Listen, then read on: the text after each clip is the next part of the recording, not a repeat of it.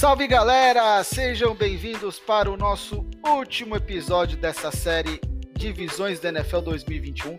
Quando a gente faz a análise das divisões, de como a gente acha que vão render os times, qual será, qual será a campanha que eles vão demonstrar, quem vem bem, quem vem mal para essa temporada. E, e a gente vai falar sobre a divisão que gerou uma polêmica no passado, não sei se todos se lembram que o Marcelo cravou que ia dar uh, Browns 11-5, né?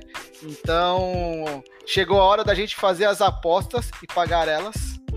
E, então, vamos lá. Mas antes de, de começar... No... Cara, cara de arrogante do Marcelo aí. Mas antes de começar, a gente vamos fazer as apresentações. Eu sou o Rodrigo Menezes e tem aqui comigo o Marcão que já se antecipou falando. Olá, amiguinhos, como estão? Bora para NFL. E também o Marcelo Camin, que Fala, galera. É o nosso Nostradamus de Cleveland. Oh, quem dera, hein? Foi só Cleveland, né? acho que eu acertei. O resto, puta que pariu. Fala, galera. Vamos pro último episódio. Muito bom. Bom, para contextualizar, estamos gravando esse programa no dia 20 de agosto, então qualquer informação que a gente passar aqui e mais para frente surgir qualquer notícia que desminta ou que algum jogador se lesionou, infelizmente nós não temos controle sobre isso, né? Bom, Marcelo, vamos encerrando então essa, essa, essa série de divisões, vamos falar sobre a AFC Norte, explica aí para a galera como é que a gente está usando nossos critérios, para quem ainda não sabe, e manda bala aí, toca o programa. Bora, bora, vamos lá, vamos lá. É, por que, que a gente deixou a AFC Norte por último, né? O último programa aí, como o Rodrigo já comentou, dessa série que a gente está falando das divisões. Porque a gente ranqueou as divisões de acordo com a, a, a, o número de vitórias que eles tiveram a temporada passada, tá? Então, a AFC Norte ficou aí com 60, mais ou menos 60% de aproveitamento o ano passado, é, tanto que foi a única divisão que classificou três times para os playoffs do ano passado, sendo aí que o terceiro colocado ficou com 11 vitórias e 5 derrotas. Então, foi uma, uma divisão bem disputada. E dentro da divisão, a gente está falando do pior time para o time que teve menos vitórias, para o time que teve mais vitórias. Então, começando aqui, vamos começar pelo Cincinnati Bengals, que o ano passado teve quatro vitórias e 11 derrotas, uh, muito devido à lesão prematura, digamos assim, do seu franchise quarterback, Joe Burrow, né? Ele foi draftado na primeira escolha geral do draft do ano passado. Desculpa, Uh, infelizmente se lesionou. Eu não lembro se foi no, no quarto jogo, quinto jogo, enfim. Uh, mas ele se lesionou, enfim. No, uh, o, o, Cincinnati Bengals acabou indo com o seu quarterback reserva durante o restante de toda a temporada.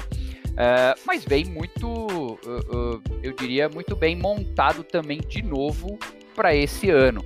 É, eu vou começar a discussão aí do Cincinnati Bengals com uh, uma polêmica que a gente teve, digamos assim, no draft, tá? É, que foi a primeira escolha do Cincinnati Bengals, que foi a quinta escolha geral do draft, e eles draftaram aí Jamar Chase ao invés de Penny Cyril. Tá? Como a gente falou, Joe Burrow se lesionou o ano passado, muito por conta da linha ofensiva que é, era muito fraca, é, digamos que ainda é, vamos ver né, como que vai ser essa temporada. É, e nessa posição, pô, seu franchise quarterback se machuca por causa da sua linha ofensiva.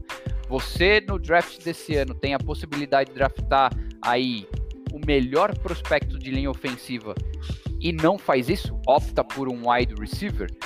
É, o que, que, a gente pode esperar de Cincinnati Bengals nesse ano, Rodrigão? Porque Joe Burrow vai apanhar de novo? É, vamos ver, né, se ele vai apanhar de novo. Acho que uh, só antes de, de, mais nada, a lesão do, do Burrow foi na semana 11, no jogo contra o Washington Football Team. E cara, vamos lá. Eles perderam o, o Penicil, isso é, é, um fato. Apesar de que isso no primeiro, no primeiro jogo na, em, em, Detroit não foi bem. Né? Tomou um certo baile ali, mas ok, é um jogador de linha ofensiva, às vezes demora para se adaptar.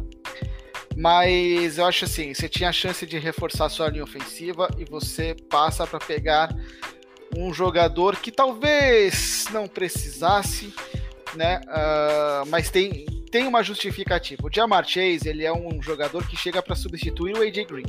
Se é no mesmo nível ou não, o tempo vai dizer. Mas uh, aí a gente pergunta, né? Pô, mas eles têm o Tyler Boyd, o T. Higgins. Por que, que não, não confiar num desses dois? Porque eles não têm características de ser wide receiver principal. E aí você tem o Jamar Chase, que é um jogador que tem a estatura, o porte físico e a, e a habilidade, né, o potencial de ser o principal wide receiver do time que ele fosse e que já jogou com o Joe Burrow. Então você confia no entrosamento, confia nisso e, e arrisca, né? E, e na sequência, o, o Bengals até trouxe o, o, Jackson Carman, que é um, um tackle que veio de de Clemson, que é uma equipe boa, a equipe do Trevor, do Trevor Lawrence, tinha uma proteção muito boa também para cima do Trevor Lawrence. Trevor Lawrence sempre teve uma linha ofensiva boa, só que o Carman não é esse jogador do nível do Sewell, não é um jogador de nível tão sensacional. Na, é, no, no White Card, no Free Agency, o, o Bengals também trouxe um bom left tackle, o Riley, o Riley Reef, que veio do Vikings, é um left tackle que tem seus altos e baixos e tal, não sei o que, mas o cara tem 33 anos e ainda é um dos melhores da liga, né? Então, uh, a questão da idade pode pesar, mas ele reforça principalmente a proteção ao Joe Burrow. A questão que fica é o seguinte: uh, como é que veio o Joe Burrow para essa temporada? Porque ele também tem que melhorar as leituras dele, a orientação para a linha ofensiva, porque o trabalho do quarterback também influencia na linha ofensiva. Porque se o quarterback não consegue ler uma blitz e aproxima de não consegue orientar, fica difícil. Vai lembrar que na, quando você vê a linha ofensiva se alinhando ali e tá, não sei o quê, eles estão no mesmo nível da defesa. Eles estão abaixados. O quarterback muitas vezes está olhando, lendo e tal. Então o quarterback tem uma leitura mais completa do, do que, que pode se desenrolar na jogada. E o Joe Burrow precisa evoluir isso entendeu? Porque ele evoluindo isso, ele vai ajudar a se proteger melhor. É só vocês verem como o Tom Brady, ele, ele dá, dá os chiliques dele com a linha ofensiva, e muitas vezes parece que assim, o chilique que ele dá é do tipo, eu avisei que o cara ia vir por aqui, eu falei que o cara ia fazer tal coisa, e você não marcou, você não prestou atenção, você não fez tal coisa. Você percebe que a, a expressão do, do, Tom Brady é muito de, de tipo, daquela coisa, daquela pessoa que tá certa. Então, o grande quarterback ele tem que fazer uma leitura sensacional da defesa, ele tem que orientar a linha ofensiva. Então, o Joe Burrow precisa melhorar isso. Nos primeiros treinamentos da, do, do, do, do, training camp, né, dos primeiros dias do training camp, o Joe Burrow teve dificuldade para conectar passes. Que mostra que pode ser uma questão de falta de confiança no joelho, uh, uma falta de confiança na linha ofensiva, uma falta de confiança nos companheiros dele, ou simplesmente o cara ainda está sentindo dor no joelho. E isso é uma preocupação, porque é uma linha ofensiva que vem para vem, vem, de uma temporada difícil, vem pra, é, tentando evoluir, vem tentando melhorar.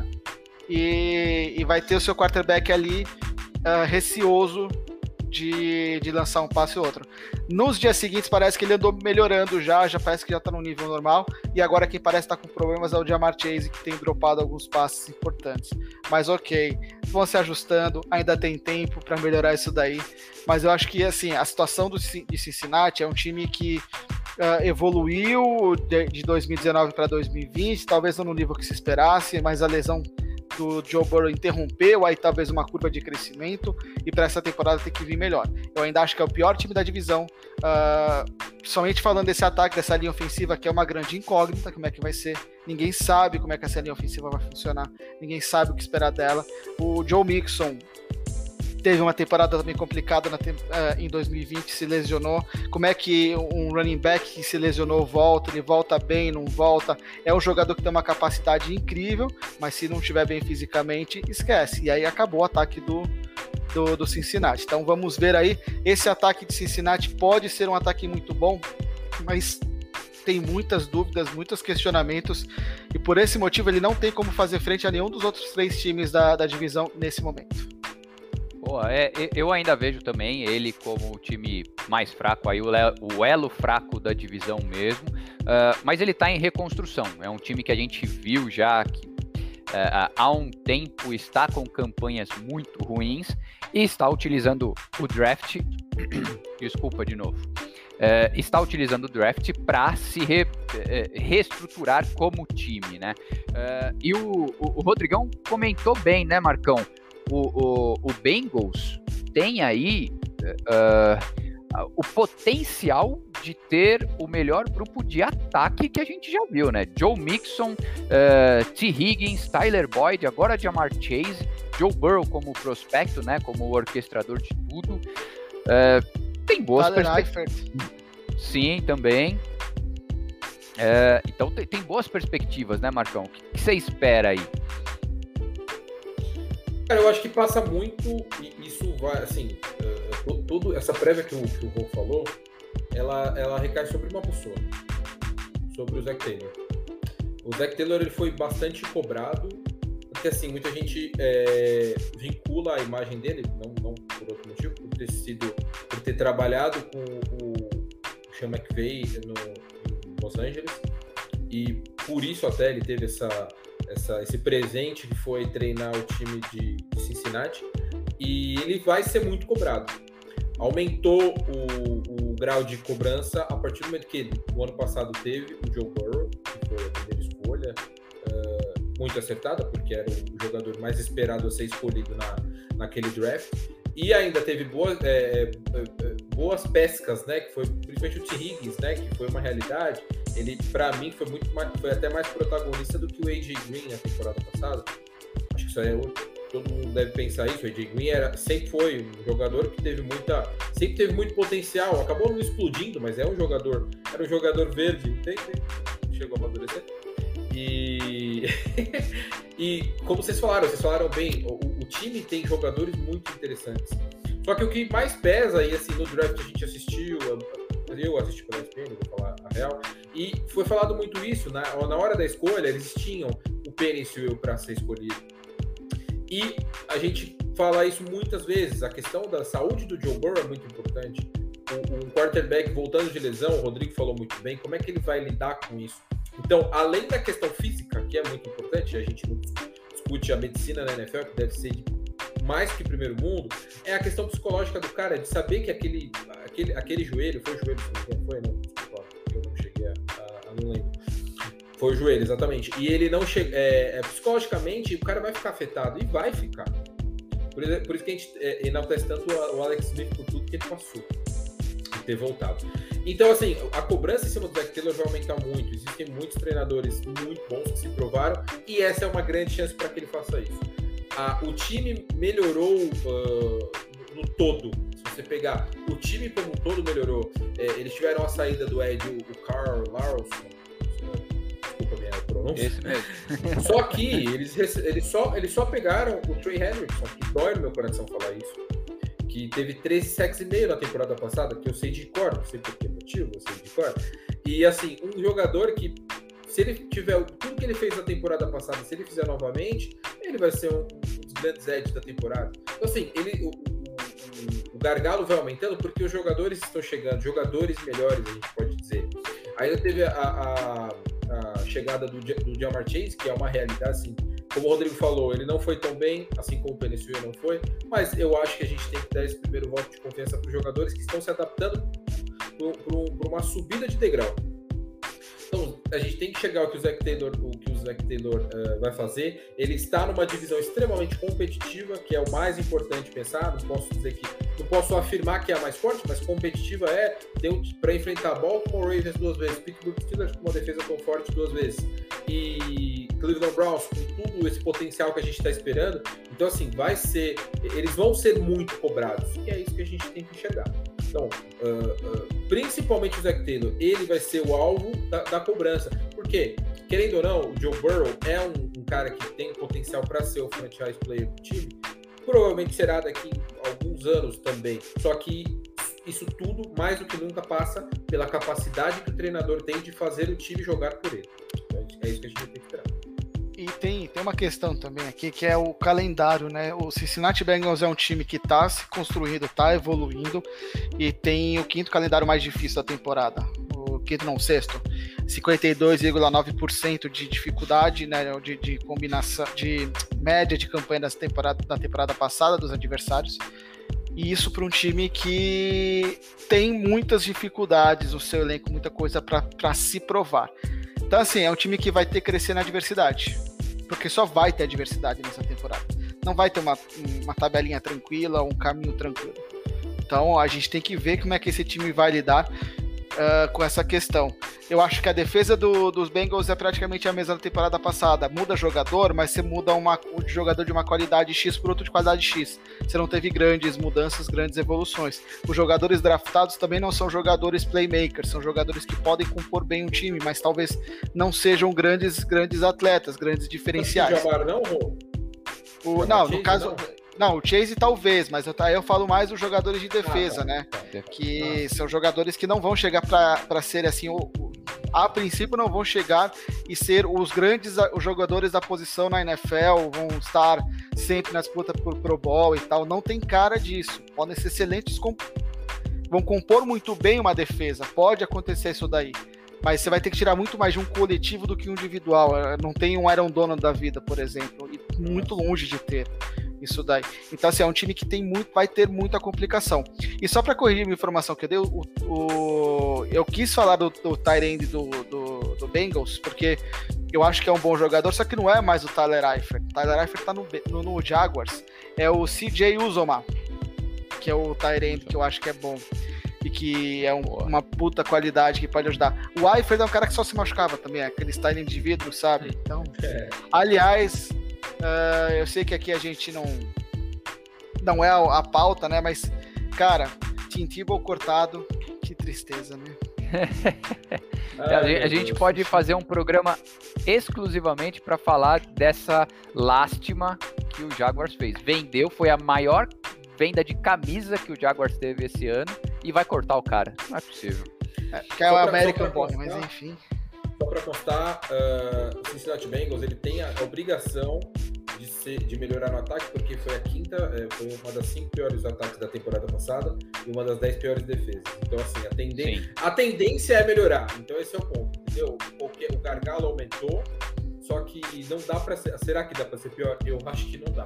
O Rodrigo falou bem do calendário, é importante mencionar, enfrentar duas vezes cada um desses times que eu falei, mas é um time que está em franca evolução. E lembrando, a gente sempre fala sobre isso.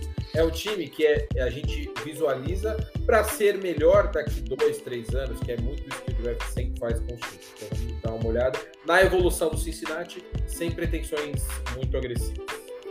Boa, é bem pontuado. E só para contextualizar todo mundo, é, essa divisão como um todo tem um calendário mais difícil. Vai do, dos seis, sete times que estão no topo do calendário mais difícil, todos esses quatro estão lá. Uh, o Bengals é que tem o calendário mais fácil dentro da divisão, não é? É o Browns. O Browns? É. Boa. O Bengals é, é o terceiro, é o segundo mais fácil. Ou o segundo menos complicado. Segundo menos difícil. Se você pensar bem, uma coisa que eu tava pensando aqui quando a gente falava sobre isso, é, o Cincinnati Bengals era meio que o saco de pancada dos times nessa divisão, pelo menos nos últimos dois, três anos. Vai, a, desculpa pensar assim. Hoje já não é mais. Eu creio que os times no, fatalmente vão vencer. Provavelmente o, o Baltimore, o Cleveland pode vencer os dois, mas pode dar muito jogo contra Pittsburgh. Só que ele não é mais saco de pancada como era, na minha opinião. Boa, velho. Eu, eu ainda acho que é. Né? Eu, eu, tenho, eu tenho certeza que é. Eu acho que não, não se compara. E, e assim, uh, o que vai desmentir a gente é como o Joe Burrow vai jogar. Porque se ele jogar mal, Aí vai ser um puta saco de pancada. Aí eu e, volto e... aqui e peço perdão ao vivo pra todo mundo. Porque... Não, e, e, convenhamos, gente, é sem demérito nenhum aqui em cima de Cincinnati, porque a divisão, como a gente falou da divisão de Los Angeles Rams, Seattle Seahawks, que a gente falou que o Seattle Seahawks é o time mais fraco da divisão, aqui é uma outra divisão também muito forte. Então, você tem Steelers, Browns, eh, Ravens e Bengals, né? E são momentos diferentes. Você tem Steelers já numa começo de uma descendente, você tem o Browns e Ravens numa, talvez chegando no ápice do que eles podem e o Bengals começando é. uma subida. Só é, é, é, e essa é a principal questão, não é? A gente não tá vir aqui falar o Bengals é o saco de pancada, não sei nem que a gente está ridicularizando o time, mas a gente tem que virar e falar, olha, o time que em comparação com os outros três tem uma, um, um nível técnico abaixo e consideravelmente baixo em relação aos adversários. E isso pesa, são seis jogos que eles que, ele, que, que Cincinnati vai fazer só contra esses times. Então isso pesa muito no quando a gente projeta uma campanha. Para mim, por exemplo, o Bengals chegar nos playoffs é loucura. Alguém, alguém apostar nisso, entendeu? Sim. E para mim não tem chance nenhuma. Não que o Marcão tenha dito isso, gente, que não tô. Eu, eu estou só pontuando que por esse, é, é, por esse motivo de eu achar que é um time que não tem chance nenhuma de playoffs e vai enfrentar três times que brigam por playoffs, cara, essa diferença é notável. Então, eu acho que Boa. é um time que dificilmente vai ganhar algum jogo dentro da divisão. Concordo plenamente. É, então, isso que eu tô falando, eu acho que não é mais, não vai mais tomar tanta pancada, mas também não, não, também não chego a esse ponto de achar que vai vencer todos os adversários, mas eu acho que já não é mais unanimidade que vai apanhar tanto assim. É isso que eu quero dizer, mas vocês pontuaram bem.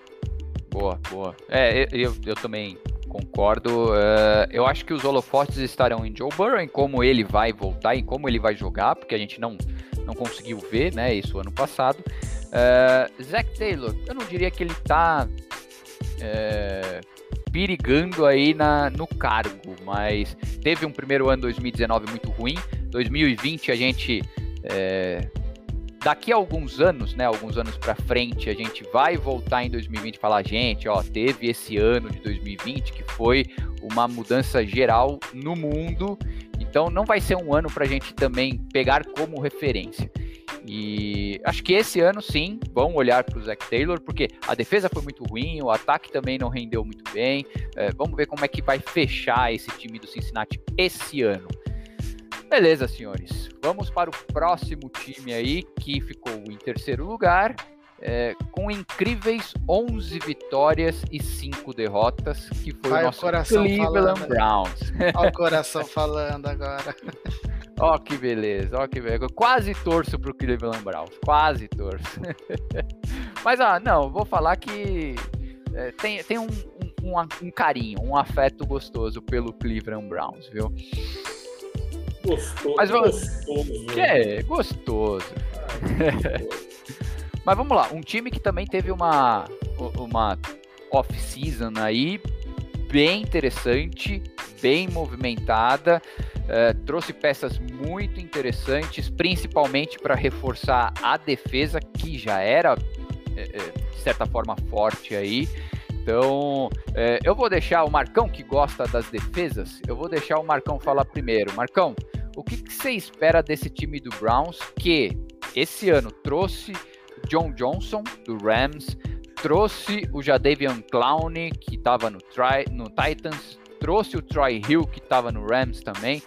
É, tem Miles Garrett já. Então, essa defesa, como que ela vai vir agora?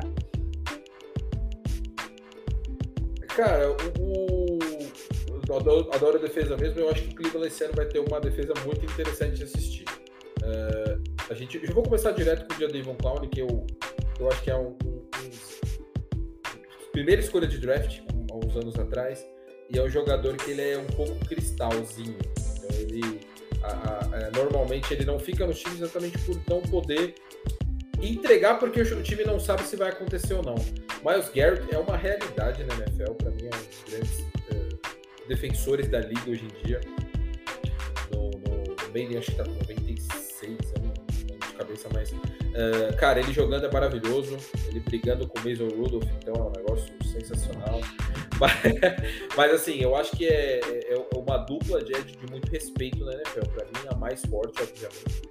Se você, se você tiver curiosidade, quem está ouvindo, se puder procurar no YouTube ou no, no Instagram, no Instagram do, do, do Miles Garrett, o treinamento do cara é um negócio que é surreal. surreal.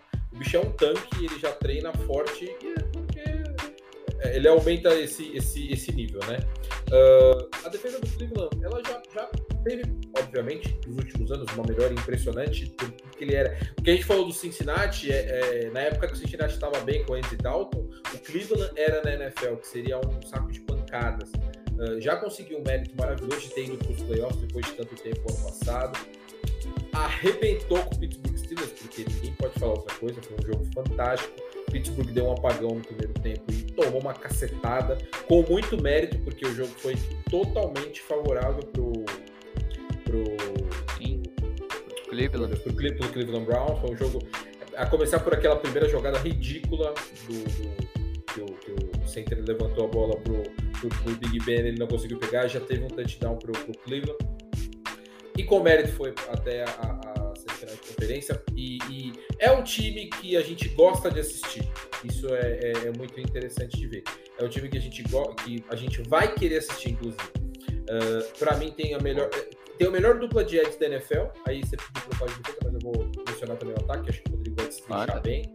Uh, a gente tem que pensar que existe nesse time uh, os dois dos grandes corredores da liga. Nick Chubb, fantástico, fantástico. Eu acho que ele, é, é, para mim, ano passado foi o melhor corredor. Eu acho que ele disputando com o Derrick Henry, né, obviamente, que é aquele trator, mas ele foi assim o que mais evoluiu, vai, porque o Henry já era uma realidade. E, e, cara, eu gosto muito do Karen Hunt. Já falei isso pra vocês algumas vezes. Eu me lembro que eu. eu acho que o Rodrigo não foi. Eu fui. Primeiro jogo da NFL do Karen Hunt foi contra o New, England Patriots pelo Kansas City Chiefs. E ele, arre, ele era novato, obviamente. Ele arrebentou o New England Patriots. Foi uma aula de correr. E ele tinha, sei lá, era, tinha acabado de chegar na NFL. Eu falei, cara, esse corredor é fantástico. Assim, é, assim, bem mais, ele jogou muito mais do que o Clyde é, Edwards Hilaire ano passado. Ele, ele, arrebentou, eu acho que. É, aí ele teve aquele, todo aquele problema de, de agressão contra a namorada e tudo mais. Mas pensando na parte esportiva, deixando bem claro, jogador que pode entregar muito para Cleveland, vai ajudar muito, é um segundo corredor de muita é, força na NFL. Além disso, uma coisa que me intriga muito, aí o Rodrigo fala sobre o ataque e tudo mais, é que falta um jogador que não jogou ano passado. Ele é o, a menininha dos olhos, né? Que é o Odell. Que é tipo um Neymar da NFL pela questão midiática. É um jogador que ele vive. Ah, sim, cara, ele é muito talentoso, tá? Deixar bem claro. Só que ele ainda vive daquela jogada contra Dallas, né? daquela recepção do Giants fantástica. E não, sem tirar o mérito, para mim, uma das jogadas mais bonitas que eu vi na NFL, e eu vi um pouco, pouca amostragem, mas ele é um jogador que ele precisa se provar de uma vez por todas como é, decisivo para a liga. Está recebendo um bom salário e está no momento de mostrar. Baker Mayfield está no ano de contrato, de renovação de contrato, né, Rô? É, assim, não é protagonista, ele não é o franchise é, do time. Na minha opinião, Nick Chubb e o Miles Garrett são os melhores jogadores do time. Para mim, o Miles Garrett é o franchise é, player do time. E só que o Baker Mayfield ele evoluiu sim, a gente tem que levar isso em conta. Cleveland é um time que tem potencial para mim de chegar em final de conferência. Eu não sei se ele aguenta um Kansas City Chiefs, um Baltimore, um, um Buffalo Bills, mas eu acho que é um time que dá para disputar jogo. Num jogo de playoff que tudo se encaixa, como foi o ano passado contra Pittsburgh, que já estava na, na descendente, eu acho que dá para o time sonhar com voos mais interessantes. Lembrando que, deixa eu fazer só um adendo, eu acho que o que o Cleveland está passando hoje com essa evolução de escolhas de jogadores interessantes no draft, lembrando, Miles Garrett foi a primeira escolha, o Baker Mayfield foi escolha alta no draft, muitos desses jogadores foram escolha igual, já David de outro time, mas também uma escolha alta de draft, ou seja, o time foi modelado para começar a vencer, e eu acho que é chegada a hora do time dar o próximo passo quem sabe daqui dois, três anos ser um time é, clutch na NFL. Então vamos esperar. Eu estou bem interessado em ver como vai acontecer. O encaixe do Odell também acho que é muito interessante, mas é um time que provavelmente vai passar muito na TV porque é, vai nos instigar para o que vai acontecer nesse ano. O que você acha? Fala aí, mano, vocês estão perguntar alguma coisa para ele? Não, eu ia puxar, não sei se o Rô quer uh, uh, já falar, mas eu ia voltar um pouquinho para a defesa, porque uh, o Cleveland Browns ele focou muito nessa offseason, tanto na free agency como no draft, em jogadores de defesa mesmo. A gente falou de um, os, com maiores nomes, digamos assim, mas é, também na Free Agency trouxe o McKinley do Raiders, trouxe o Malik Jackson do Eagles, enfim, tudo mais. Só que eu acho que a gente pode focar aqui agora nas duas primeiras escolhas do draft porque ele draftou na escolha 26 o Greg Nilsson, o cornerback, E na 52 também um nome bem interessante que é o Jeremiah Ousu Coramoa, um linebacker. Então, é, pelo que o Marcão né, colocou aí, né, Rodrigão? O, a, o ataque, ele tá bem montado, ele tem muitas peças boas. Então, ele veio focando bem na defesa. O, o que você acha? Você acha que o conjunto agora fechou? Esse Okosuramo aí, cara, ele é gigantesco. Ele é, ele, acho, que, acho que ele é do tamanho do Miles Garrett. Desculpa, só pra falar. O bicho é muito grande. Não, é um baita jogador. Uh, só tem um problema que a, a, falta um pouco de disciplina, às vezes, disciplina tática para ele. Pra ele poder. Por isso que ele só saiu na segunda rodada, né? E questão física também pesa um pouquinho para ele ter dado. caído um pouquinho. Mas. Cara, é, é, é como você falou. Nenhum desse. É interessante assim, a gente tá falando de dois baita jogadores que chegam nas duas primeiras escolhas do, do, do Cleveland Browns e nenhum deles vai ser titular. Isso mostra a preocupação, não vou ser titular a princípio, né? Isso mostra a preocupação que o Cleveland teve de montar uma equipe forte e com reposição. Né? É, a gente está falando do, do, do Nilson, é, ele é um baita de um cornerback, mas ele vai ser, vai ser reserva de um tal de Denzel Ward, que é um, um dos melhores jogadores hoje da NFL. Precisa só parar de se lesionar tanto mas vai ganhar uma puta renovação em breve. Entendeu? A, a, a, o ponto fraco de Cleveland nas, nos dois últimos anos, a gente tem que admitir, é a defesa. A defesa de Cleveland tem jogadas e momentos sensacionais, mas falha.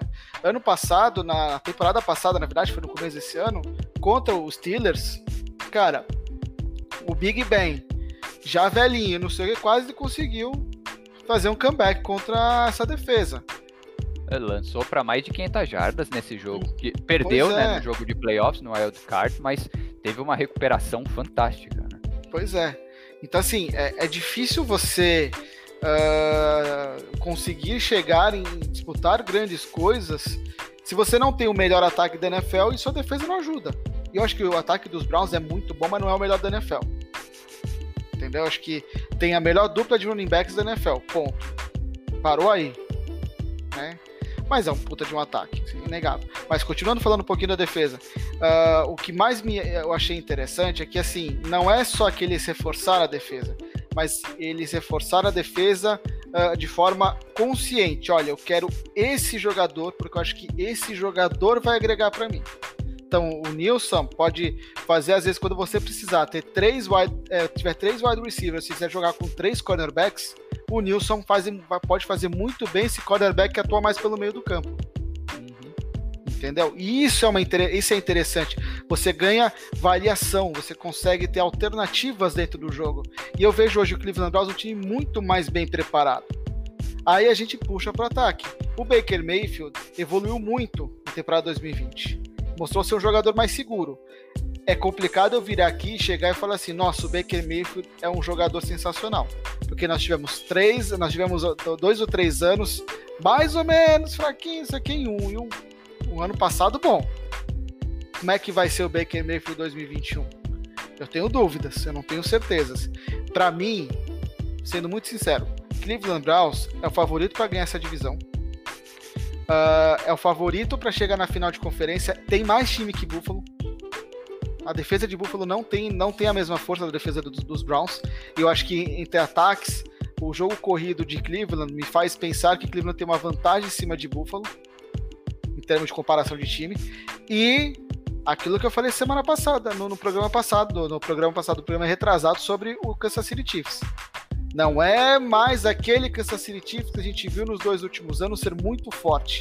É o Kansas City Chiefs mais parecido com os playoffs, que sofreu para ganhar em todos os jogos principalmente sofreu para ganhar desse Cleveland Browns. Sim. Que teve até uma chamada porque muito questionava da, da arbitragem, né? É o, uma chamada que se fosse contra o Saints, meu Deus do céu, esse rapaz aqui estaria falando uma barbaridade. Mas assim, a gente tem que é, hoje projetando em termos de o que a gente vê no papel né? Esse time do Cleveland é muito forte. É muito forte. Mas depende da defesa encaixar legal. Tem vários jogadores bons chegando, mas precisa encaixar. E do Baker Mayfield manter o mesmo nível. Eu discordo num ponto que eu tô vendo um monte de gente falando, nossa, existe uma pressão gigantesca sobre o Odell Beckham. Eu acho que ele tá desacreditado. Acho que não tem uma pressão em cima dele. Talvez exista uma pressão pelo contrato que ele tem. Mas eu acho que assim, uh, o Cleveland se lidou muito bem sem ele. Talvez até jogou melhor sem ele do que com ele. Era isso que eu ia pontuar. Entendeu? Ele jogou melhor. Ele tava vindo bem. O Odell ele estava jogando bem. É, eu acho que o Kevin Stefanski conseguiu aproveitar essa, é, vamos dizer, domar esse, é, esse jogador e, e, ele aproveitar jogar em equipe. Ele não é o estrela time. Sim. É, e quando ele se machucou, porra, eu acho que o time ficou mais solto, na verdade. Pois é, e aí fica mais fácil de você encaixar o Odell num time que jogou solto, que jogou bem, encontrou o seu ritmo sem ele do que antes que você tinha que achar o ritmo com ele, entendeu? Fazer o jogo rodar em cima dele. Ele chega agora, assim, se ele não for bem, põe o Landry no lugar dele, vai render. O Stefanski sabe que tem alternativas pro, pro Odell Beckham. Então, eu acho que assim, ele tem a temporada que uh, todo mundo vai estar tá olhando para ele e não tá esperando que ele seja aquele jogador que foi que a gente viu no começo no Giants que ele resgate o Cleveland é. Browns, é. né? Não, entendeu? Não é mais. Não é mais. Ou todo mundo olha para ele hoje e fala assim, é, é o Lucas Lima do, do Cleveland Browns. Isso, né? Nem o Santos quis o Lucas Lima, né?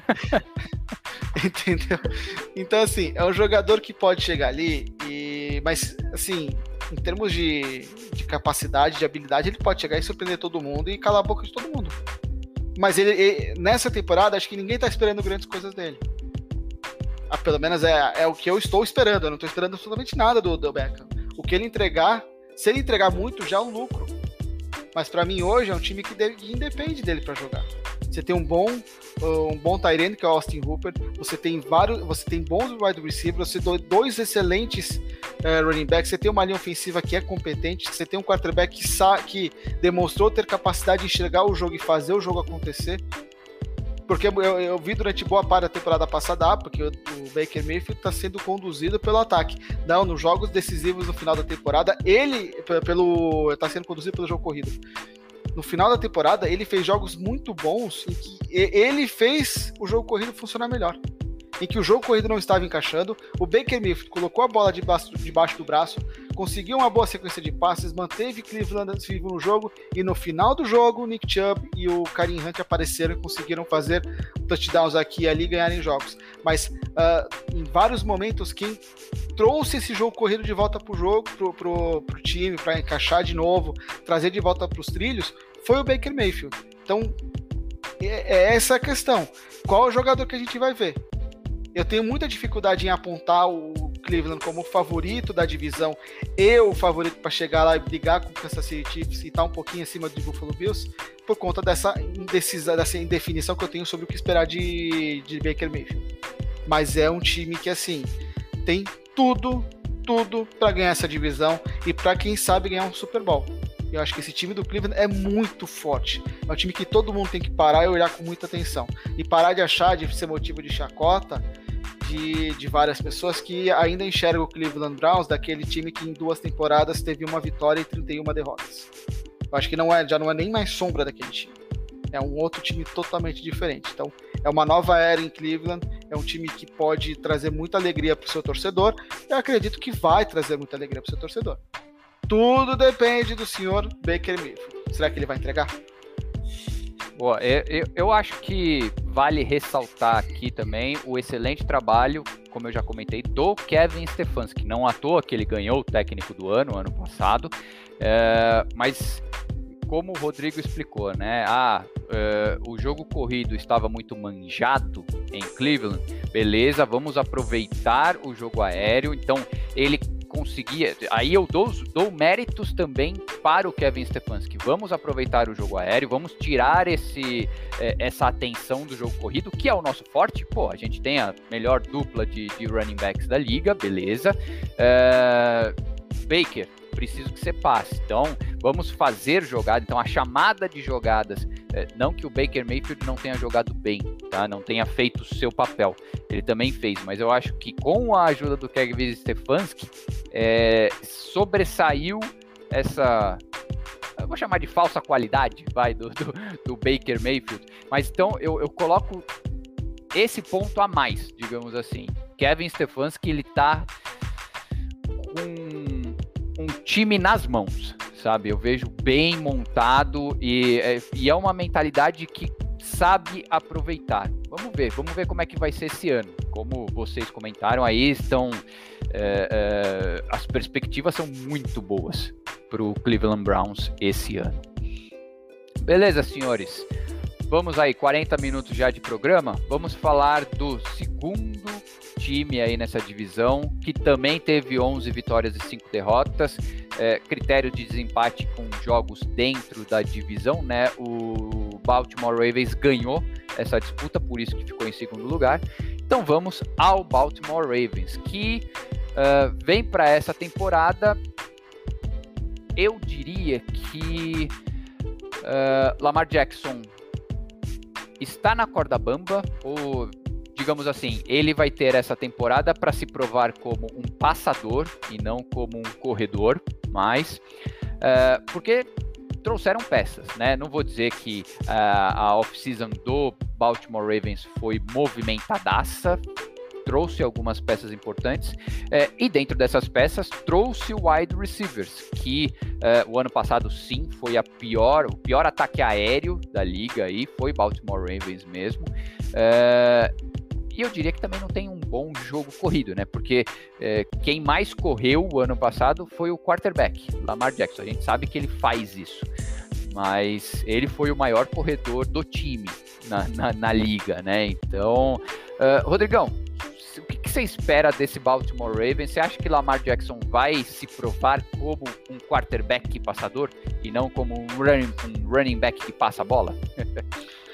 eu tenho as minhas dúvidas com relação ao Lamar Jackson, já não é de hoje. Tudo bem, ele não tinha bons nomes como wide receivers, mas a gente já viu vários bons quarterbacks, quarterbacks excelentes fazerem de jogadores de wide receivers mediano bons wide receivers, né? A gente pega aí, por exemplo, o Peyton Manning e o Tom Brady tiveram alguns jogadores que você fala assim, nossa senhora, só deram certo jogando com esses dois caras. A mesma coisa era o Rodgers e tal. Então você vê os caras que são top, são gênios. Qualquer wide receiver funciona com eles. Uh, agora, quando você tem um, quarterback que já não é tão bom assim passando, aí, cara, você precisa ter bons wide receivers. Eu acho que. Só discordo você num ponto, Marcelo. O jogo corrido, uh, o fato do Lamar Jackson ser um, o, o, líder uh, de jardas é muito pelo porte físico dele entendeu? Mas eu acho que o Gus Edwards, o J.K. Dobbins são bons, são bons running backs. E, cara, o Baltimore teve o melhor jogo terrestre, o maior número de jardas de terrestres na temporada passada com uma sobra, né?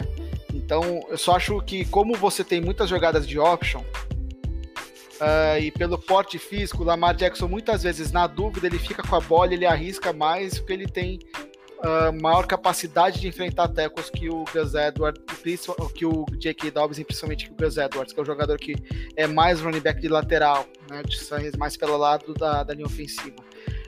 Mas sim, uh, se faltava uh, jogadores para o Lamar Jackson conseguir lançar a bola, agora não tem mais. Não tem mais essa desculpa. Chegou Sammy Watkins, chegou, chegou o Rashad Berman. São dois jogadores. O Berman é um novato, que vem com, com, com uma capacidade, uns skills para ser o wide receiver número um, não vai ser provavelmente, porque ele já está perdendo alguns jogos de pré-temporada por conta de lesão. E então talvez siga aí como só terceira opção e tal, atrás do Marquise Brown e do Sammy Watkins.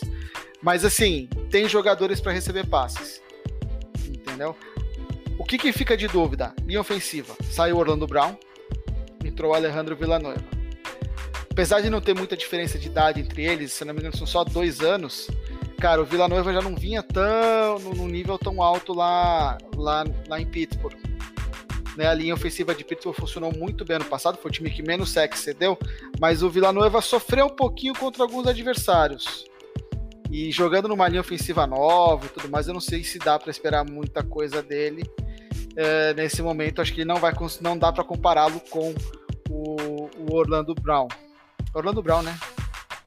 É Orlando Brown. Sim, sim. É, então, assim, é, tem que ver. Uh, eu considero o time do, do Ravens, em termos de ataque, um time melhor que na temporada passada, porque agora a gente tem opções para o jogo aéreo, porém a defesa enfraqueceu. A defesa perdeu alguns jogadores interessantes e não conseguiu repor a altura, altura né? Não, não conseguiu, por exemplo, trazer um jogador que substitua, pelo menos no nome, uh, o Yannick Ngakoue, uh, perdeu o Matt Judon, que a torcida reclamava, mas vai, vai sentir falta essa temporada e vai chorar, porque ele vai, tenho certeza que ele vai render pra caramba lá no Patriots. Uh, então, assim, vai perdendo jogador aqui, jogador ali, vai ficando difícil manter o mesmo nível para mim é um time que teve uma quedinha nesse sentido. Então, a gente tem que ver como é que vai funcionar essa linha ofensiva com algumas mudanças e como é que vai funcionar essa defesa com várias mudanças. Eu ainda acho que Baltimore, se Cleveland não, se o Baker Mayfield, né, que é o jogador que a gente estava falando antes, ele não conseguir, pelo menos manter o nível da temporada passada, Baltimore é o time favorito a ganhar. A questão é assim, uh, Baltimore Pittsburgh são times que, em comparação a 2020, tiveram uma pequena queda. Acho que o Pittsburgh é até maior que a do Baltimore. E Cleveland subiu. Então isso para Baltimore vai pesar bastante. Eles vão estar de novo tendo que correr atrás de um, rival de, de, de divisão. E, e, é interessante que os jogos do entre Browns e Ravens vão acontecer no espaço. Os dois jogos vão acontecer no espaço de três semanas. Se me engano, na semana Uh, semana 9 ou 10 é o primeiro jogo, aí Cleveland vai para uma semana de bye, o Baltimore pega os Steelers, e na semana 12, uh, 11 ou 12 pega de novo o Cleveland. Então, é assim, Cleveland, é Cleveland, aí depois tem Baltimore, Cleveland, se não me engano, não, não, no meio não lembro. É Cleveland, depois é. Pittsburgh. É Pittsburgh, Cleveland de novo, aí é Green Bay, e, não, não, cara, é... a segunda metade da temporada do, é... do, do, Baltimore é pesadíssima. Baltimore tem o segundo é. calendário mais difícil, 56,3% de aproveitamento dos adversários em 2020. É muito difícil, só não é mais difícil que a dos Steelers. A segunda metade da temporada de Baltimore é pesadíssima. É, só, é. só para deixar alinhado. É, semana 10, semana Miami 10. Dolphins. Isso, aí na Beleza. 11 é o 11 Chicago Bears, aí é um jogo mais, digamos, mais fácil. veremos como o Chicago Bears vai chegar nessa semana 11. Aí semana 12. É, é, exato. Na semana 12 pega o Cleveland Browns, na semana Isso. 13 Pittsburgh Steelers e na semana 14 volta para Cleveland Browns. E assim semana a semana Green Day. É, a semana 12 a 14 é que eu já fiz uma dos meus textos eu, eu, analisando eu já fiz uma previsãozinha ali. É a semana a semana 12 a 14, as semanas 12, 13 e 14 definem o campeão da divisão, na minha opinião. Sim entendeu? Porque para mim Pittsburgh não tá no mesmo nível dessas duas equipes e mas pode tirar aí uma ganhar do, do, de Baltimore e complicar a vida de, dos Ravens, né? Mas, cara, é uma divisão sensacional nesse sentido. São três times que estão muito próximos. Cada time tem a sua característica. Uh, em última instância, se o jogo, se o Lamar Jackson não conseguir encaixar um jogo aéreo legal, ele ainda é um excelente corredor. Então eu duvido que uh, eu vejo algumas pessoas falando assim, nossa, porque se o Lamar Jackson não for bem como passador, aí acabou a carreira dele na NFL. Não, ele até agora foi muito bem correndo com a bola, conseguiu levar o time aos playoffs três anos consecutivos. Sabe, não tem. É difícil você virar e falar, nossa, um quarterback vai acabar, uh, vai ser o fim da linha para ele. Quem tá pressionado mesmo, mesmo, é o Greg Roman, que é o coordenador ofensivo. Se o jogo aéreo não funcionar, o Greg Roman pode ganhar o Super Bowl. Dificilmente ele continuar na equipe em 2022. Exatamente. Boa. Marcão, fala aí, você confia mais no Harbaugh ou no Tomlin? Você acha que Baltimore Ravens está mais forte que Pittsburgh Steelers? Ó, oh, enrolando a língua. Eu preciso no Tomlin antes. Eu né, preciso, mas eh, eu preciso fazer analogia. Uma, fazer essa pergunta, Marcelo, é tipo você ter dois filhos e falar assim, qual que você prefere mais? É. Qual que você gosta mais? É incrível, nunca, são dois nunca, gênios. É, ele nunca, nunca teve uma campanha negativa, né, Rô? O Tomlin não. O Harbour, é, Harbour também mostra sempre toda a sua categoria. Jogo, é, é, o Baltimore é um time de um dos grandes times da NFL, pelo menos há uns. Bom, tem o Super Bowl de 2013, né? O 46 47, Rodrigo? 47? Eu é, é nunca, esses números eu nunca lembro. E, 47. Assim, e é um time que tá jogando em bom nível há um bom tempo. Um abraço pro Ele, que é meu amigo, que torcedor fanático, sempre sofre também. Só que, assim, uh, falar um pouquinho, a defesa do, do, a defesa do Baltimore, eu acho que ela é, ela é fadada em dois cornerbacks que eu acho extremamente interessantes, eu ia falar deles rapidinho, que é o Marcus Peters e o Marlon Humphrey. Eu acho que eles dão uma sustentabilidade muito boa. É uma defesa que uh, precisa de alguns ajustes, mas eu acho que isso aí vai melhorar. Eu acho que na, na, na pós-temporada do ano passado acabou passando um pouquinho de vergonha no, no jogo que foi eliminado pelo Tennessee. Uh, não, pelo o jogo que foi eliminado pelo Tennessee, não. No jogo que foi eliminado pelo Buffalo. Pelo Buffalo. E, mas assim, é, é, em altos e baixos, né? Porque contra o Tennessee acabou jogando muito bem, inclusive, entre aspas, parando o Derrick Henry. Uh, ainda tem o Calais Campbell também, que, que cara, tem apresentações, um dos maiores defensive ends da, da liga também. Maiores mesmo, 2,3m, o bicho é pequenininho também. E assim, o Rodrigo falou sobre o Greg Roman, porque eu acho que ele tem realmente que mostrar uh, que ele consegue fazer um ataque aéreo decolar. Trocadilho, agora não foi piada. Ah, agora não foi. Agora não, foi, quando, não quando foi é intencional. Boa, não, é, não quando foi. É boa, quando é boa, ela sai na, sai na, na, sai na piadinha. Mas assim, uh, o time é, é, muito talentoso, é um time forte. Eu falei muito de Cleveland, mas eu, eu ponho Baltimore nesse balaio também. Eu acho que quando você pega Buffalo e Kansas City Chiefs, a gente tem que colocar no, no, no primeiro, na primeira prateleira. Só que nessa segunda prateleira tem dois times dessa divisão, que a gente pode falar que é o Baltimore e que é o Cleveland Browns. O Baltimore é um time muito talentoso. Lamar já foi MVP de temporada esse ano, no ano anterior. E com muita propriedade, ele estava jogando muita bola. E ele é um jogador talentoso. Ele evoluiu na parte jogo aéreo, ele evoluiu, a gente tem que deixar ele levar esse ponto. Mas ainda ele precisa ser, para ser o quarterback de, uma, um time do tamanho do Baltimore Ravens, ele tem que ser melhor. E isso passa pelo que o Rodrigo falou também, que é a, a, a posição de melhores recebedores. A gente tem o Mark Andrews, que é um Tyrant dos melhores da liga, pelo menos provavelmente um dos cinco melhores com certeza, que fazia muito essa função quando tinha que fazer, não apenas bloqueio, mas também receber. E ajudou muito o Lamar nessa parte de, de ser um recebedor de confiança no final das contas. Então o Baltimore tem uh, uh, time para se classificar. Eu acho que, assim, na minha cabeça, olhando os, os, sete times possíveis classificados, eu não consigo não pensar no Baltimore como um dos classificados, para mim teria que ser uma catástrofe muito grande, mas a gente volta para aquela parte do equilíbrio que é a, a, a, a AFC Norte, que é o que a gente tem que pensar agora. É um, dos grandes times para se classificar, não tenho dúvida disso, mas ele tem dois concorrentes, pelo menos no, o Pittsburgh um pouco menos, mas ele tem o Cleveland e o Pittsburgh disputando uma vaga com ele. Pode ser que passe os três? Até pode, teve isso ano passado. Assim, só que eh, existe um limiar. Eu acho até, obviamente, agora falando sério, eu acho que o Cleveland tá um passinho acima, logo tá o Baltimore e o Pittsburgh um pouco para baixo nessa temporada. Mas uh, vai ser muito legal. Eu acho que o jogo Pittsburgh e Cleveland Browns vai ser um jogo incrível. A gente tem provavelmente vai passar na TV, a gente vai conseguir ver. E vai ser um jogo de, de muitas alternativas e, e, e uma prova de ver se o Lamar vai conseguir se provar numa defesa tão forte, com dois caras daquele tamanho vindo na direção dele, se a linha ofensiva vai conseguir protegê-lo, que é um dos grandes poréns também, e, vamos falar, a linha, a linha ofensiva do Baltimore consegue proteger o Lamar com certa tranquilidade.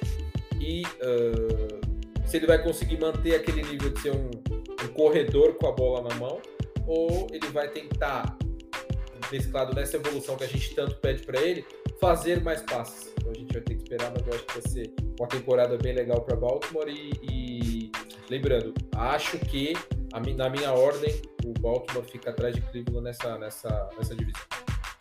Antes da gente passar para o próximo, só um ponto, um questionamento que eu faço para vocês, uma provocação. Uh, a gente vê, a, a gente fala, nossa, o Lamar Jackson tem uma linha ofensiva que protege ele bem, por isso ele consegue muitas jardas e por isso que uh, ele é um jogador que faz a diferença. Mas vocês já repararam que quando ele é obrigado a ficar dentro do pocket, ele não consegue aquela alternativa, o pocket às vezes colapsa com muita facilidade? Então, assim, não seria o fato, a, essa linha ofensiva do, dos Ravens, ela talvez seja mais eficiente abrindo espaço para o jogo terrestre do que realmente protegendo o quarterback. E talvez por isso que Baltimore tenha, seja um time tão bem sucedido no jogo terrestre e não tão bem sucedido no jogo aéreo. É uma, é uma leitura que eu já tenho algum tempo que eu venho fazendo, porque é só ver como que Tennessee parou uh, os Ravens, como o Chiefs vem parando temporada após temporada os Ravens, e como o Buffalo parou o Lamar Jackson na, na, nos playoffs. Foi exatamente fazendo isso, não, dá, não deixa o cara correr. Força ele a ficar dentro do pocket. E aí, de repente, o, o pocket colapsa com muita facilidade. Então, acho que aí é, é um segredo, é uma coisa que precisa melhorar. E assim, uh, dos jogadores que a gente vê chegando, o Ronnie Stanley tá voltando de lesão, ele não é, não, ele, ele é um mais ou menos, ele talvez seja mais do mesmo, vamos dizer assim. Vai ser um jogador que vai proteger bem e tal, não sei o quê, mas acho que não, a linha ofensiva continua sendo tendo o mesmo nível, a mesma característica, a mesma qualidade e o mesmo defeito. Não sei se se vai dar muito jogo para Baltimore. Concordo, mas eu acho que é, aí pro Marcelo finalizar e dar o, o, a opinião dele, é, eu acho que passa muito pelo que a gente falou do, do Greg Roman organizar toda essa parada. Então, assim, essa visão, provavelmente, oh, com todo respeito, eu sei que você é muito inteligente, mas eu, eu tenho que, para mim, não, não tem cabimento os, os caras que enxergam o jogo pro, pro Baltimore não ter visto essa situação que você falou. Então, eles têm que ter um planejamento para que isso não aconteça. Pode ser até que você está dando um insight de uma coisa que eles não viram mesmo. E é muito grave isso, né? Mas... E aí eu vou mandar currículo para lá. Então, e aí lá você vai ganhar em dólar, né, irmão? Acho que é um negócio que, se não me engano, eu acho que vai valer a pena, viu, Rodrigo? Não, com todo respeito, você é um escritor maravilhoso, mas acho que trabalhar lá deve dar uma rendinha muito melhor que trabalhar aqui no Brasil só. Concorda comigo? Totalmente. Justo, justo. Justo, senhores. Mas uh, aí, fazendo até o contraponto aí para o Rodrigão e, e respondendo, uh, eu, eu, acredito que Baltimore, uh, eu entendo essa mudança, né? Orlando Brown, Alejandro Villanueva, mas trouxe também o Kevin Zeitler e na terceira rodada aí do, do draft de Georgia, trouxe também um guard, o Ben Cleveland. então, lógico, a gente está falando de uma linha ofensiva com novos nomes que ela precisa depois se, se entrosar novamente. Uh, mas eu acho que a, a intenção é essa mesmo. A gente ter, deixar o, o Lamar Jackson mais tempo, mais protegido dentro do pocket, e assim, trazendo os wide receivers que eles eh, trouxeram, dar mais armas para que Lamar Jackson tenha mais opções de passe, né? Mas vamos ver. Eu acho que a temporada vai dizer o que, que vai acontecer. Como vocês falaram, é, Lamar Jackson tem a opção da corrida. Isso ele já faz há 3, 4 anos. Já levou o Baltimore Ravens pra, para os playoffs é, é, desta forma. Então, é, opções de jogadas eles têm, né? Veremos como que vão se sair esse ano. Um, só para finalizar, uma pequena curiosidade que esse time do, dos Ravens é o time do bem. Né? É o time do Ben Bradson, do Ben Cleveland, do Ben Mason e do Ben Powers. Sem brincadeira, eles têm quatro jogadores com o nome Ben. E qual, que é o, qual que é o principal algoz deles? O Big Ben. Ah. Muito bem colocado, Rodrigo. Meu Deus do céu, vamos partir para os Steelers. Vamos... Ainda bem que eles ordenam os nomes pelo sobrenome. Se fosse só Exato. pelos nomes, ia ser um problema, né? Mas eu dei um puta é. de um gancho legal para você aproveitar aí. Big Ben. Você Sim, foi, você foi. foi. Eu, acho, eu acho que você foi. Muito bem. Muito bem. Gente, por favor, curtam o vídeo, não, não ignorem isso, tá? Curtam o vídeo, falem para vocês que é bom. boa, boa. Para quem tá nos vendo aí pelo YouTube, a gente também disponibiliza, dá um, um, like aí no vídeo que ajuda a gente a continuar fazendo idiotice. Dá um like Beleza. apesar das piadas. Continuando. Se o, vídeo chegar, se o vídeo chegar a 10 likes, a gente promete fazer piadas melhores. Isso, pronto, já é um objetivo. Ó, que legal. Cara, eu não consigo prometer isso. Ah, beleza. Vamos fechar aqui o vídeo. Vamos falar do time que foi campeão da divisão ano passado, com 12 vitórias e 4 derrotas. Uh, Pittsburgh Steelers. Uh, teve um fim de temporada um tanto quanto a quem, né? Se a gente comparar com o início da temporada, um time que abriu 11 vitórias e nenhuma derrota, né? Zero derrotas aí no começo. Acabou perdendo quatro seguidas, se não me engano. Então, é, teve um, um, um, final de temporada e até um jogo de wild card bem difíceis. E aí, uma off-season um tanto quanto é, chata para Pittsburgh. Também estava com probleminha de salary cap para resolver, não é que tinha muito espaço no salary cap. Uh, então se desfez de algumas peças, né? Bud Dupree saiu, como a gente já comentou, ele foi para o Titans. Uh, o, o Marquise Pouncing também uh, teve uma perda muito grande dentro da linha ofensiva como um todo. Então, Marquise Pouncing, o Matt Filler, o Villanueva. Então, uh, teve uma reformulação muito grande da linha ofensiva, que, como o Rodrigo já comentou, foi a melhor da liga o ano passado, cedendo aí só 14 sacks. Uh, vamos ver como é que eles voltam aí para essa temporada. Big Ben, a gente viu que é, sofreu bastante, né? Já não é mais o, o, mocinho de 21 anos aí na, na liga. É, tem mais um ano de contrato. Marcão, você acha que Big Ben aguenta mais essa temporada aí, é, ainda mais com um jogo a mais, né? Teremos mais uma rodada aí. É, Mason Rudolph vai ser o titular? Cara, Big Ben, uh, ele é da, da geração Drew Brees, Philip Rivers, uh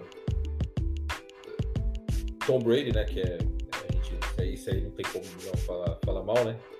Mas é, é, ele se encaixa bem naquela questão que eu falei do Drew Brees. É, às vezes não dá o start de querer parar, não querer parar. Às vezes o, o jogador do nível como do nível do Big Ben, ele pensa muito na questão de cara, eu ganhei duas vezes o Super Bowl, ele deu muita propriedade, jogos fantásticos, vitórias incríveis. E ele falou, eu acho que eu sempre vou poder mais. O, o, Drew Brees ganhou o Super Bowl há 10 anos. O Big Ben também. O, o Aaron Rodgers também. Também. Se você for pensar isso, são jogadores que ganharam, claro, com certeza, estavam no auge da sua forma há 10 anos. Isso é um ponto a se pensar. A gente nunca pode tirar a história do Big Ben. Big Ben tem uma história incontestável na NFL. Uh, só que é chegado o momento que tem que tomar uma decisão não só do cara, mas também da equipe. O General Manager já também não garante se o Big Ben vai ficar para a próxima temporada. E eu acho que, se, se, for pensar na parte prática da situação, é o momento de se pensar em parar. Mais uma temporada que, sejamos honestos, é o que eu não queria acreditar do Drew duas temporadas atrás, que é o momento que a gente tem que pensar em parar. O jogador tem que pensar isso. O ano passado foi, eu acho que foi uma, um começo de temporada mágico Pittsburgh Steelers, principalmente porque a defesa estava jogando de uma forma inacreditável. Depois o Rodrigo pode falar sobre isso, eu acho que vai pontuar bem sobre essa situação. A, a defesa do Pittsburgh ano passado jogou num nível inacreditável e carregou muitas vezes o time que tem jogadores interessantes no ataque também, a gente não pode ser é, leviano dizer que não, mas é um time muito manco, a diferença é muito grande. A defesa venceu muitos jogos e venceu TJ Watt como um dos melhores jogadores da liga. E eu não tô falando de defesa, ele foi um dos melhores jogadores da liga ano passado. Todo mundo tem certeza disso. Aí tinha Dupree, tinha o Devin Bush, teve o, Fitz, o Fitz, Fitz, Fitzgerald, nunca lembro o primeiro nome dele. Que também, é, Minka Fitzpatrick. Fitzpatrick, Minka Fitzpatrick veio do Miami, né, Rô? Jogador zaço, jogador zaço. Teve é, interceptações, é, inteligência de jogo fantástica. A defesa do Pittsburgh era, era, era uma delícia de se ver jogar. Até que teve um, uma porrada lá que acabou estragando tudo. E a segunda parte da, da, da temporada regular foi muito ruim. E a gente não pode deixar de falar que o jogador principal do time, normalmente que é o quarterback, ele não era mais um jogador decisivo. E não era. A gente não pode falar. Aí teve. Quando, quando você tá vencendo tudo é bom, quando tá perdendo tudo é ruim. Teve a questão das dancinhas do, do Juju, a questão de, do, dos corredores não estar tendo uma temporada interessante. E isso foi cobrado nesse ano, tanto que uh, o, o primeira escolha do draft do, do Pittsburgh Steelers esse ano, Najee Harris é, é, é um dos, dos, dos prospectos uh, de corredores que tinha mais interessantes do, do, do draft. Eles, eles, apostaram nessa situação. James Conner foi para o Arizona, né, Rô? Foi para o Cardinals. Cardinals. E, e o Najee Harris ele tem potencial para ser o, o, o, corredor principal do time, e creio que será. Um time que tem uh, uh, algumas apostas, o, a questão dos recebedores, que a gente sempre cobra muito, né? Porque a gente fala muito do Big Ben, mas tem uh, o Deontay Johnson, tem o, o, Juju, que eu acabei de falar. Que, então, o, o Juju, que eu acabei de falar. O Eric Ebron, ano passado, dropando até a, se cair, se, se jogasse a filha dele, ele ia derrubar, tanto que ele tava dropando bola ano passado, Jesus. a gente sabe disso. E como você falou, o, o Chase Claypool, que pra mim, eu tiro do Fantasy, tá? Então eu posso falar. O cara jogou uma excelente primeira temporada. Então ele, ele assim, é um, uma luz no fim do túnel para um time que tem um ataque sobre muita pressão porque tem que entregar mais. E a gente sabe disso, tem que entregar mesmo. Não teve nenhuma escolha de draft para a posição de wide receiver, porque tem bastante titular. E eu vão depositar, eu acho que o, o, o Chase Claypool já é considerado o primeiro, a primeira opção. O, o, como eu falei, o Najee Harris como uma válvula de escape para um time que precisa de, dos caras correndo para que entre play action, para que aconteça algumas jogadas interessantes. E eu queria falar uma coisa interessante. Aí eu, eu até vou dar um gancho para o Rodrigo falar, porque eu sei que ele vê no cara um diamante bruto que poderia ser melhor o Dwayne Haskins vai ser a terceira opção no, no, nos quarterbacks lá do time. Uh, provavelmente o Mason Rudolph começa a temporada como segunda opção, mas eu acho, na minha opinião, que o Dwayne Haskins é um pouquinho melhor que o Mason Rudolph. Então, se ele tiver é, pro futuro. Aí o Rodo já fez essa carinha dele. É, tiver paciência e mostrar o que pode fazer e não apanhar da, da namorada, nada disso, ele pode mostrar que pode ser o futuro da, da, da, da, franquia, que tem que recomeçar. É a mesma coisa que eu falei do New Orleans Saints, agora como pensando mais com o coração. O Pittsburgh Steelers é um time que tem que pensar, e a gente entende que na NFL isso sempre acontece. É chegada vez de Pittsburgh, é dolorido para todo mundo é, mas é chegada, eu acho que é o chegado momento de entender que um ciclo acabou e tem outro para começar. É, se a gente perguntar para o Igor, o nosso amigo, né, inclusive é ele que está devendo a aposta para mim, se a gente perguntar se ele quer o Mason Rudolph como titular, né, como quarterback titular, ele vai dizer que não, né? Ele vai te dar uma capacitada, eu acho. Mas, Imagina o Igor com a delicadeza dele. É, aquela delicadeza com uma flor, né? Com uma é, flor. É. Mas, Rodrigão, o Marcão pontuou bem, né? A defesa de, de, de Pittsburgh foi muito forte, é, foi a melhor da liga em vários aspectos. Por exemplo, ela foi a que é, deu mais sacks, né? Fez o time é, adversário sofrer mais sacks. Então, no total foram 56 sacks o ano passado que essa defesa é, cometeu nos seus adversários. TJ Watt foi um que teve 15 sacks na conta dele. E Minka Fitzpatrick aí com quatro interceptações. Então, é, cara, é uma defesa muito forte. Né? Perdeu algumas peças, but free, como eu comentei, mas eu vejo que ela se manteve, a, a essência da defesa se manteve. Uh, já o ataque, eu não vou colocar tudo na conta do Big Ben. Uh, os recebedores, como o Marcão também comentou, tiveram muitos drops no, da metade para o fim da temporada, né? Uh, Big Ben também perdeu um pouco de rendimento. mas eu vejo que ainda vem com, com, com uma condição estável. Eu confio também muito no Mike Tomlin. É, o que, que, você acha?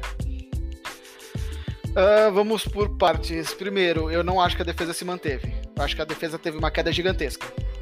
E isso daí baseado no que a gente viu na temporada passada. Uh, ah, para quem gosta de futebol, e, e, eu sou apaixonado por futebol, pelo soccer também, então por isso que de vez em quando, quase sempre eu faço as, as analogias relacionadas a isso. Aquele time do Santos, campeão em 2002, tinha Robinho, tinha Diego, tinha o Elano, tinha um monte de cara sensacional. E tinha um jogador que fazia diferença para o Santos e que ninguém prestava atenção nele, que era o Renato. Renato. que era o volante. E era um jogador que jogava num nível absurdo e não aparecia. O Bud Dupree não aparecia como os demais jogadores. Mas enquanto ele esteve em campo, eu vou dar alguns números aqui, não vou pegar a parte de sexo, eu vou pegar mais a parte de jardas, pontos e turnovers por partida. Com Dupree em campo, 299 jardas de média cedidas, 17 pontos por jogo e 2,1 turnovers conquistados por partida. Quando o Bud se machuca na semana 12 no jogo contra Baltimore, que ainda Steelers ainda ganha, uh, o Steelers passa a ceder 321 jardas, 25 pontos e consegue menos de um turnover por, por jogo. Isso não é coincidência. A gente está falando de um jogador de um nível sensacional que uh, potencializou o, o TJ Watt a jogar um nível muito bom. Mas a gente viu que quando o TJ Watt virou o único jogador desse ataque para pressionar o quarterback, o nível da defesa caiu. Não à toa, enquanto o Bud Dupree estava em campo, o Steelers ganhou 11 jogos e não perdeu nenhum. O primeiro jogo após a lesão do Bud Dupree foi contra o Washington, no dia 7 de dezembro. E o Washington era um time que vinha a temporada com uma campanha negativa e tudo mais e tal, o Steelers invicto. Vitória de Washington. Ah, acidente de percurso. Ok, o que acontece no jogo seguinte, contra Buffalo? Uma vitória muito fácil de Buffalo. Beleza, ok, tá bom. Uh, e no dia e na rodada seguinte, mas ah, que Buffalo era um time que brigava por playoffs, era, era o time considerado favorito junto com o Kansas City Chiefs. Ok, bom, na semana 15, vamos pegar o Cincinnati Bengals. O Cincinnati Bengals, sem o, o Joe Burrow, um time que vem totalmente caindo aos pedaços e tal, não sei o que. Vitória dos Bengals, 27 a 17. Isso por si só já mostra o quanto que esse time do, do Steelers sentiu a falta do Bud Dupree. E ok, sai, por uma questão de salary cap, saiu o Bud Dupree. Trouxeram o Melvin Ingram, Melvin Ingram que vem com problemas físicos da época de Chargers, que não jogou nas duas últimas temporadas completas.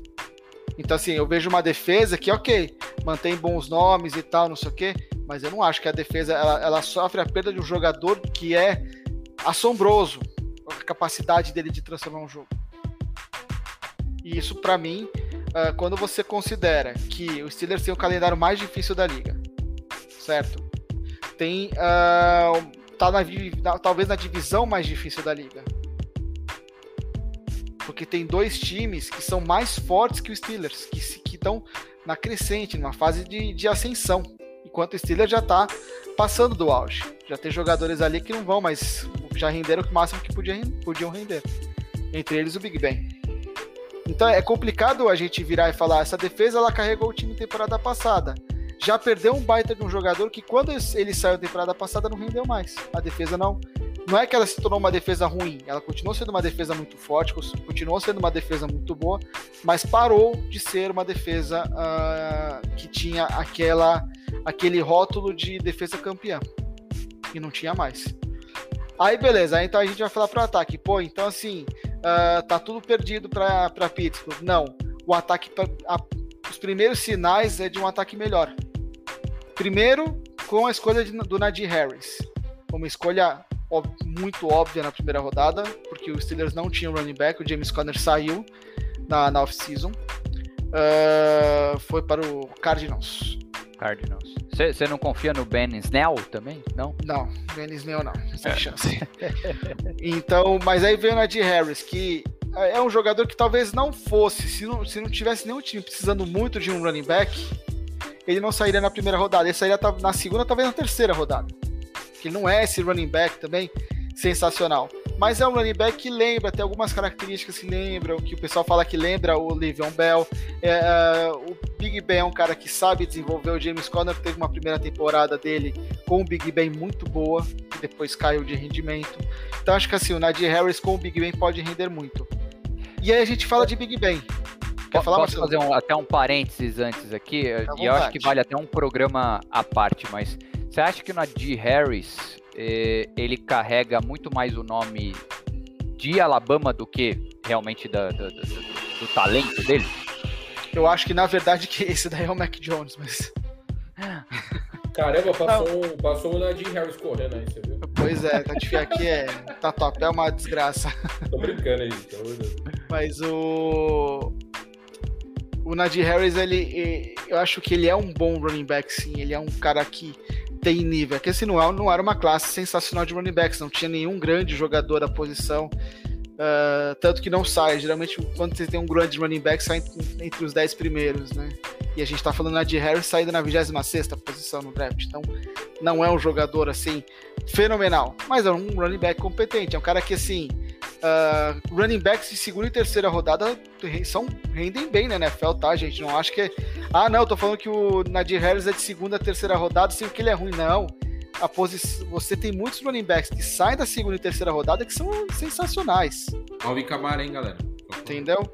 E por, porque assim, é uma posição que, como são jogadores que, que têm uma vida útil na NFL mais, mais, uma, mais curta em relação a outras posições, os times preferem escolher outros jogadores, acabam deixando os running backs para depois. Se você não tem um grande talento, um talento sensacional, espetacular, você não vai gastar uma escolha de primeira rodada, a não ser que você precise muito, e era a situação dos do, do, do, de Pittsburgh. Com relação ao Big Ben, uh, a gente está falando Big Ben sentiu, teve dificuldades e tal, não sei o quê. Ponto, beleza. Pessoas próximas ao Big Ben vêm relatando que ele é um jogador totalmente diferente do que ele estava na temporada passada. Ele está mais magro, com, com um percentual de gordura menor, ele está lançando a bola mais longe e não está fazendo cara de dor. Quando lança a bola mais longe, tá? Porque o Big Ben uh, passou a se alimentar melhor, ele treinou durante a, a, a off-season, ele lançou bolas durante a off-season, coisa que ele não conseguia fazer antes por conta de lesão. Como ele terminou a temporada 2020 sem lesão, ele pôde fazer uma preparação para essa temporada e trabalhou a parte física, trabalhou a parte mental, trabalhou a parte de alimentação.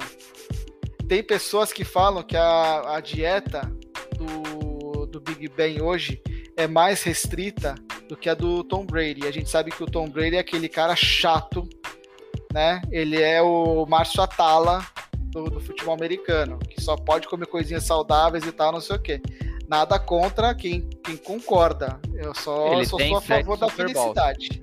Ele tem sete Super Bowls. Tudo bem, mas eu sou a favor da felicidade. Comer é bom, mano. Comer gordice é melhor ainda, então.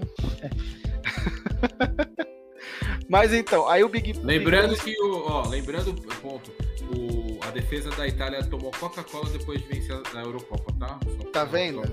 Coca-Cola é vida. Coca-Cola, ou, ou, ouve podcast, Coca-Cola. Patrocina a gente, Coca-Cola. Só manda, manda as Coca no começo, depois você patrocina, vai ser legal. Mas é. Então é isso. A gente tá falando de um, de um quarterback que tá pre se preparando para essa temporada. Uh, muita gente está falando que ele está se preparando porque ele quer se aposentar ganhando um último Super Bowl. Tá? E eu acho muito válido isso. Acho que o Big Ben é um cara que tem capacidade de conseguir isso. Se ele estiver bem fisicamente mesmo, se isso, tudo isso que ele fez, que ele tá fazendo, virar um significar uma melhoria, melhoria absurda no jogo dele, ele tem a habilidade para fazer esse time adiante. Tá? Uh, Chase Claypool não é o primeiro wide receiver do, do, do Steelers, nem o Juju Smith-Schuster. É um jogador que a gente fala muito pouco dele, o primeiro wide receiver dos Steelers hoje, mas que é um cara que tem uma boa, uma sintonia absurda com o Big Ben, que é o Deontay Johnson. Achei que o Anthony Brown. Que isso, Marcão. Polêmica Outro aí. que já se arrumou em, confusão aí no, pois é. no treino compartilhado. Que ridículo. Né? E por que isso? Porque tanto o Juju como o, o Claypool, ok, o Claypool teve uma temporada muito boa e tal, não sei o que, mas oscilou muito. Teve jogos maravilhosos com dois, três touchdowns e ficou dois, três jogos sem, sem conseguir uh, chegar a 50 jardas. Ele oscila demais. O Juju Smith-Schuster é, é, é, o TikTok boy, né? O TikToker da vida, então não precisa nem falar nada, né? Então, assim, eu acho que o Big Ben ele é o cara que vai fazer esses, esses jogadores voltarem a cabeça para os Steelers e fazer esse time render. Porque se o Big Ben estiver realmente se preparando dessa forma para fazer só a última temporada e ganhar, E muita gente fala que ele está fazendo a sua última temporada, que ele não vai ter. ter é, que a, a, forma como ele está encarando é uma forma diferente de todos os outros anos. Indica que ele realmente quer se aposentar, mas que ele quer se aposentar jogando no auge. E aí, até desculpa a comparação, mas ele não quer se aposentar como o Drew Brees que se aposentou já mostrando que estava numa descendente da carreira e, e, assim, assim uma descendente acentuada. Né? Então, uh, eu acho que Pittsburgh aí, por conta dessa vontade, desse, dessa motivação, pode ser um time que venha surpreender. Eu acho que ganhar a divisão dificilmente. Acho que é um time que, mesmo para playoffs, é difícil, porque tem um calendário muito complicado. Eu acho que essa divisão, que tem, tinha tudo para colocar três times de novo nos playoffs, não vai conseguir fazer isso, por conta de um calendário muito complicado. Então, mas quem sabe Steelers não rouba a vaga dos Ravens, né? Eu que não gosto muito dos Ravens, ficaria um pouquinho feliz. Boa, senhores. É, polêmico. Isso é bem polêmico e, de novo, é, é uma divisão que é muito difícil da gente também prever, porque tem hoje né, três times são muito fortes. O mesmo a gente falou é, da divisão de Los Angeles Rams, Seattle Seahawks, 49ers, Cardinals. Na nossa visão, Seahawks era o mais fraco, é o mais fraco, né? É, aqui essa disparidade sai um pouco, né? O Cincinnati Bengals está mais fraco, mas está num momento de reestruturação. Mas vamos ver, senhores. Na minha visão, é, eu não vou fazer nenhuma aposta aqui, até porque o Igor não está aqui, mas é, eu diria que o candidato fortíssimo, como o Rodrigão também já colocou aí, para ganhar a divisão é o Cleveland Browns. Eu vejo o Baltimore Ravens e o Pittsburgh Steelers brigando aí pela segunda posição. Não vejo Baltimore à frente de Pittsburgh. Uh, e eu sim, em último colocado aí, sem, sem disputar muitas coisas esse ano. O que, que vocês acham? Qual que é a sua classificação, Rodrigão? Browns, Ravens, Steelers e Bengals, com Browns e Ravens indo para os playoffs, Steelers infelizmente não. Boa. Marcão? Browns, primeiro lugar. Baltimore, Pittsburgh e Cleveland e, e, Cincinnati não tem jeito.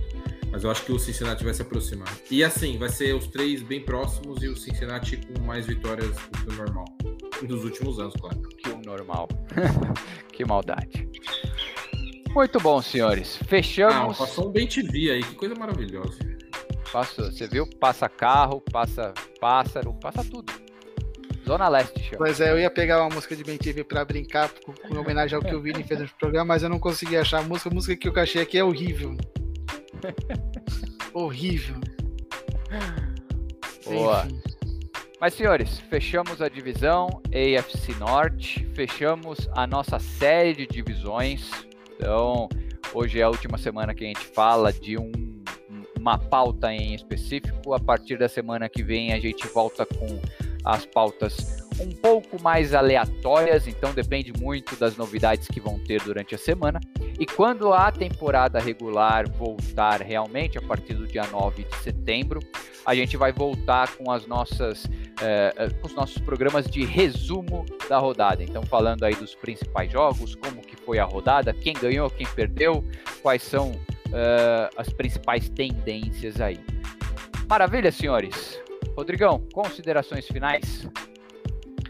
Uh, Dwayne Haskins é um, será o reserva, será o substituto de Big Ben 2022. Uh, ah, a disputa pelo. Provavelmente, quando vocês estiverem ouvindo, assistindo esse programa, o Denver Broncos já vai ter anunciado o Drew Locke como quarterback titular. Eu estou oficialmente iludido. Eu sei que eu vou me quebrar a cara. Eu sou um iludido consciente, entendeu?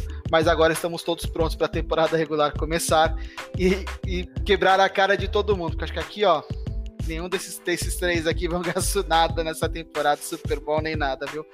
Aliás, parabéns para o, para o Packers, que incorporou no seu uniforme o desempenho nas, nas últimas finais de conferência.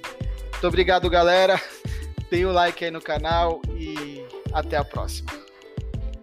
Valeu, olha, É, eu só vou dizer que até Clay Matthews vai voltar pro Green Bay Packers, você vai ver. É, pois é, patrocínio Jequiti, né? pra patrocínio Arão Rogério. o kicker vai ser o Alexandre Pato? Marcão, fala aí, vai, senão eu vou xingar o Rodrigão. O Rodrigo pede para dar like, para comentar e curtir depois de ter esculhambado o Green Bay, que é uma das maiores torcidas brasileiras. Mas tá bom. É... Cara, muito bom, como sempre. Muito legal. É... Que divisão forte a gente vai, é... vai, vai se divertir muito assistindo os jogos. É sempre bom quando não é o do nosso time, então você pode torcer para que seja 46 a 46, né? Então isso é bom pra caramba. Mas é isso aí, vamos torcer. Vai ser uma temporada divertidíssima. Eu acho que vai ter muita coisa legal pra gente ver. E olho no Cleveland, acho que o Cleveland vai, vai aprontar nessa temporada. Ou vai arrebentar, vai jogar muito, ou vai, no final das contas, não vai fazer nada do que a gente pensou. vamos torcer. Um abraço a todos, fiquem com Deus. Jogamos Boa. como nunca, perdemos como sempre. É isso, Marcão, que você tá falando? É, não, mas eu acho que não, acho que não. Eu falei por isso, mas o, o Cleveland é um time que é muito bem treinado, então eu acho que vai dar uma liga interessante. Boa, e, e só para dar uma notícia que não vai servir de nada para ninguém, mas é, estamos gravando dia 20, na sexta-feira. Está tendo o jogo da pré-temporada aí, o jogo 2, entre Cardinals e Kansas City Chiefs. E Kansas City Chiefs está dando uma lavada de 17 a 0 no Cardinals. Então, e o Washington Football Team? Perdendo. Washington. Cincinnati. O Bengals está ganhando, mas sem o Joe Burrow. Tá 10 Boa. a 6. 10 a 6 para o Cincinnati. Isso aí. Beleza, senhores? Shows lindos, obrigado. Um Bom, abraço. agradeço a vocês que nos escutaram até agora, a vocês que também nos viram aí pelo YouTube, uh, vocês que estão nos escutando, compartilhem esse áudio se gostaram. Uh, se não gostaram, deixem algum comentário, nos avisem o que a gente precisa melhorar. A ideia é sempre a gente fazer uh, conteúdos mais interessantes para vocês. Vocês que estão aí nos acompanhando no YouTube, se inscrevam no canal, deem like no vídeo, ajuda a gente e nos sigam nas redes sociais. Uh, Instagram, outline.sports.br e Twitter, arroba outline SP. Combinado, senhores? E sabe o que, que vai ter de igual para mim? Acho que vai, a temporada vai começar igual a do ano passado? Leivon Bell e Antônio Brown demit, é, sem time. Difícil. O Antônio Brown dificilmente vai sair do, do Buccaneers. É, ele é amiguinho do chefe, né? Ele é amiguinho do chefe. o, o chefe que você chama é Tom Brady, é isso? É, Thomas é, Eduardo. Exato, exato. É ele mesmo. Valeu, senhores. Até semana que vem.